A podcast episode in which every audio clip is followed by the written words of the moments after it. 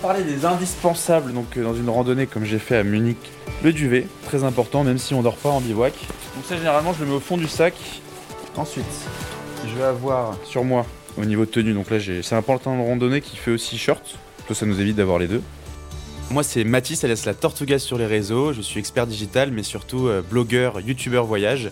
Et euh, cet été 2021 j'ai traversé tout seul à pied la Bavière allemande. Pour le soleil, un chapeau ou une casquette avec évidemment un petit stick crème solaire. Pour ce qui est eau, j'emporte souvent un camelbag que je mets dans le sac et une gourde qu'on met sur le côté. Un briquet, ça sert toujours. Un couteau suisse, on met ça là-dedans. À nous l'Allemagne. Une couverture de survie, indispensable. La petite lampe frontale, des bâtons de marche. On va fermer ça. Des bonnes chaussures de marche. Épisode 4. À pied dans les Alpes bavaroises. On ferme le tout. On met ça sur le dos. On attache bien. Donc voilà.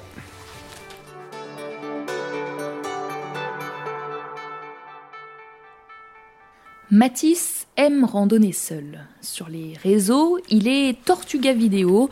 Vous l'avez peut-être suivi en Islande ou sur l'île de la Réunion. L'été dernier, il est parti de Munich pour traverser les Alpes jusqu'à Venise. Il revient avec nous sur les quatre premiers jours passés en Bavière dans un décor spectaculaire. Gorges, cascades, montagnes flirtant avec les 3000 mètres, château de contes de fées, églises et abbayes nichées en altitude. Quand il ne crapaille pas, Matisse se pose à Suresnes, près de Paris. C'est de là qu'il nous raconte sa rando en solo au sud de l'Allemagne, du côté des Alpes bavaroises.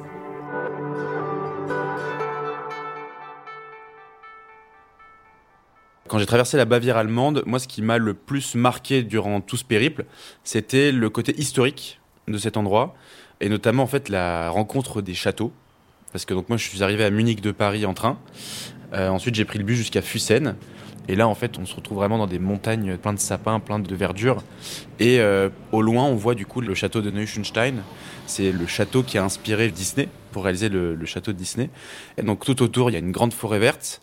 Il n'y a aucune habitation autour. Et en fait, le fait d'être tout seul là-dedans, j'avais l'impression d'être dans un autre univers, justement, d'être dans une attraction Disney.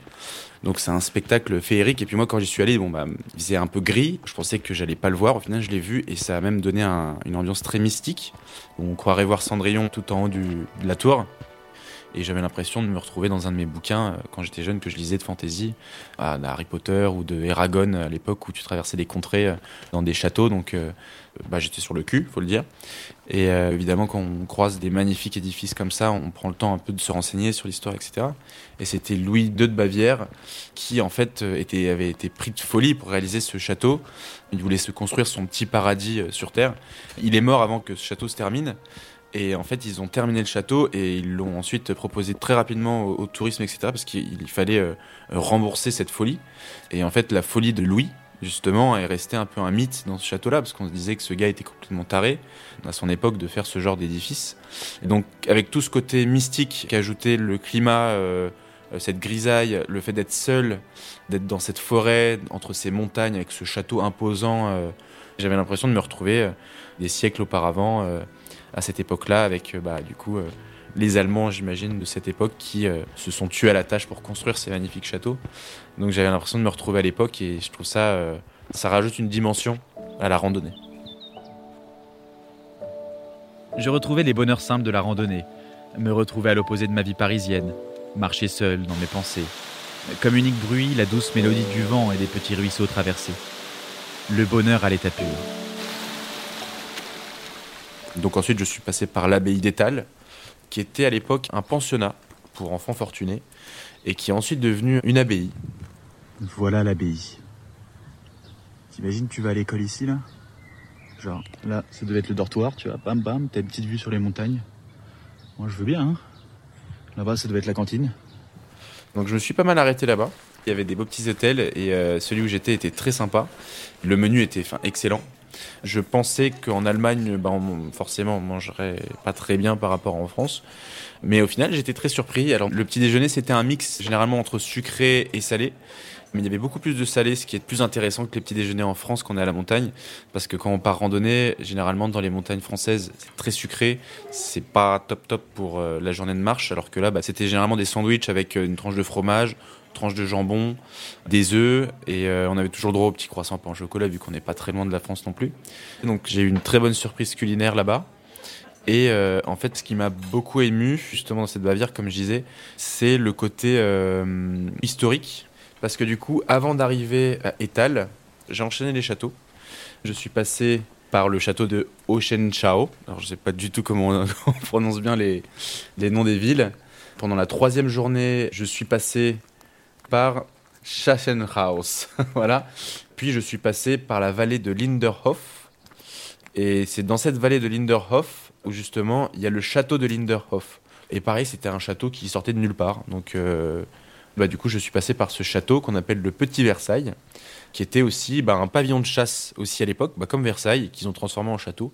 Donc, pareil, avec sa cour, sa grande fontaine, etc. Donc, ça, c'était vraiment les monuments historiques que j'ai pu visiter tout au long. Donc, en fait, j'enchaînais forêt, montagne et château. Bon, je viens de monter euh, tout en haut d'un col. J'étais pas censé euh, emprunter cette voie, Grand Angle l'avait barré, je pense qu'en tant que piste c'était un peu dangereux, mais je voulais absolument voir un, un bouquetin, ça a pas mal grimpé, au moins j'en ai vu un. Là j'en arrive au sommet, mais on voit vraiment que dalle encore. Juste là. Je crois qu'il a un petit peu peur de moi, même s'il sait que je suis pas trop en danger. Hello? Donc au niveau paysage, c'était euh, magnifique. J'ai le souffle coupé tout du long. Je suis passé par plusieurs GR. Tout était très bien balisé. C'est avec les mêmes signes que euh, bah, chez nous en France pour les GR. Donc c'est un itinéraire qui était plutôt classique. Alors le dénivelé positif était assez costaud. C'était à peu près 1000 mètres de dénivelé par jour. Et au niveau, en termes de kilomètres, alors ça dépendait des étapes. Généralement, c'était entre 10 ou 15 kilomètres. J'ai pas eu d'accrochage, j'y suis quasiment allé sans trop me préparer. Puis c'est très bien desservi aussi dans cette partie de l'Allemagne, même dans les montagnes, au niveau des bus. Donc c'était très intéressant parce que du coup j'ai pu voir une diversité de paysages en peu de temps. Donc c'était vraiment très vert. Ça, ça m'a beaucoup marqué. Il faut s'imaginer des petits ruisseaux avec beaucoup de végétation, plein de sapins, plein de verdure. Le bruit du vent aussi qui passe légèrement sur les arbres autour de nous. Et au loin, les cloches qui teintent des vaches. Parce que c'était très vache très très vache. Donc je me suis amusé à me promener à côté des vaches à un moment. Bah, C'était ma première journée, je crois, de marche. Et je m'étais arrêté dans un petit refuge qui était fermé. Et puis les vaches étaient venues vraiment jusqu'à moi parce qu'ils voyaient que je mangeais, c'était curieuses. Et, euh, et, oui, donc elles étaient tout autour de moi. Donc euh, dès que je me levais, elles avaient un petit peu peur. On les entendait euh, partir en courant avec leurs cloches. Mais les veaux étaient les plus curieux, donc ils restaient à côté. Il y avait un petit veau donc, qui a commencé un peu à me lécher la main. Donc euh, voilà, c'était mon contact animal du séjour un peu. À nous l'Allemagne. Hello hello, aujourd'hui il fait plutôt beau. Je crois qu'il y a quelques petits nuages. Je me suis levé vers 7h. J'ai pris mon petit déjeuner vers 7h38 h Et là je pars en direction des gorges de Partnack. La dernière claque visuelle que j'ai eue, donc, c'était euh, juste avant la frontière autrichienne, juste avant de passer euh, la frontière avec le Tyrol en Autriche. Donc c'était le magnifique gorge de Partnack, très célèbre pour justement ses chutes d'eau. Puis là, c'était vraiment un spectacle grandiose juste avant de quitter l'Allemagne. Et voilà, les gorges de Partnack. Ouais, c'est plutôt impressionnant. Hein Et là, c'est l'autre côté. Il n'y avait personne. Et en fait, quand on arrive là-dedans, on se retrouve engouffré dans ces gorges qui conservaient cette espèce de mousse très verte sur une roche très foncée. Les arbres, on dirait presque que ça forme des lianes avec la végétation. Et on a au fond de cette gorge de l'eau qui s'écoule. Et on a l'impression d'être euh, en Amérique latine ou euh, bah, un air islandais en fait. Moi qui ai traversé l'Islande à pied du nord au sud, bah, ça m'avait rappelé un peu les gorges islandaises. Donc en fait, j'avais plus l'impression d'être en Allemagne. C'était euh, un gros choc de voir quelque chose d'aussi beau. D'un coup, j'avais l'impression d'être parti à des centaines de milliers de kilomètres de, de Paris. Quoi. D'ailleurs, là, je suis dans la ville de Garmisch et pour l'occasion, Grand Angle m'a réservé une chambre dans un hôtel 3 étoiles. On peut pas être aventurier tous les jours, il faut bien en profiter de temps en temps. Hein, chéri Ah non, c'est vrai, je suis tout seul.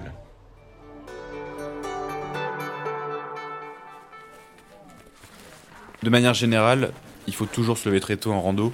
pour pas avoir de mauvaises surprises. Donc euh, généralement, c'est très très tôt le matin. Ça dépend aussi l'heure du petit déjeuner quand il y a un petit déjeuner euh, dans l'hôtel. Parce qu'en fait, quand je pars en rando, normalement, je privilégie tout ce qui est refuge ou parfois quand j'ai pas tout mon matériel vidéo, parce que c'est ce qui pèse le plus lourd. Je peux me permettre de prendre une tente et de bivouaquer. Là, du coup, bon, c'était plus des hôtels ou des refuges. C'était un peu plus luxe que ce que j'ai d'habitude. Donc au final, à chaque fin d'étape, bah, je me retrouvais dans des beaux établissements allemands avec généralement le dîner, le petit déjeuner. Donc euh, c'était presque un luxe pour moi là.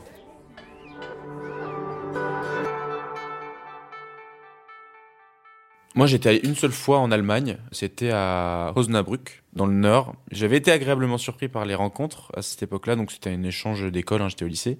Donc, ça, c'était ma deuxième euh, rencontre avec l'Allemagne. Donc, j'ai pas pour l'habitude d'y aller. Et j'espère y retourner parce que j'étais très, très surpris. Moi, j'ai fait beaucoup de rando. Et c'était la rando la plus culturelle que j'ai eue. Donc, euh, niveau historique, j'ai appris plein de trucs. Ce qui, normalement, n'est pas très courant en rando aussi.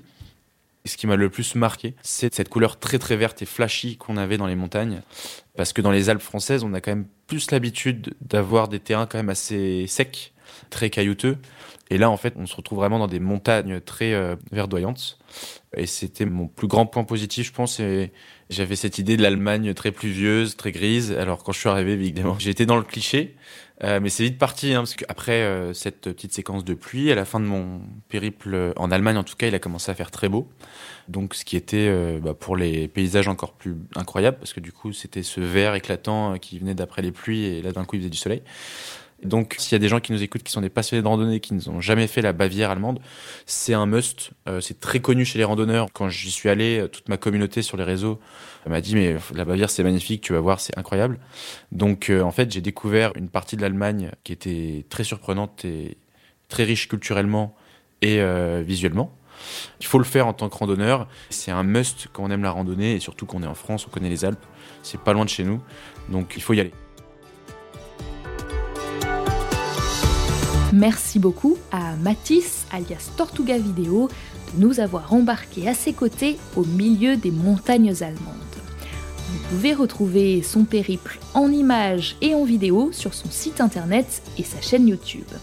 Si vous souhaitez à votre tour sillonner ces paysages, rendez-vous sur le site germany.travel ainsi que sur les réseaux sociaux Facebook et Instagram. Et pour ne rien rater des prochains épisodes, n'oubliez pas de vous abonner sur Apple Podcast ou sur Deezer par exemple. Gute Wanderung und bis bald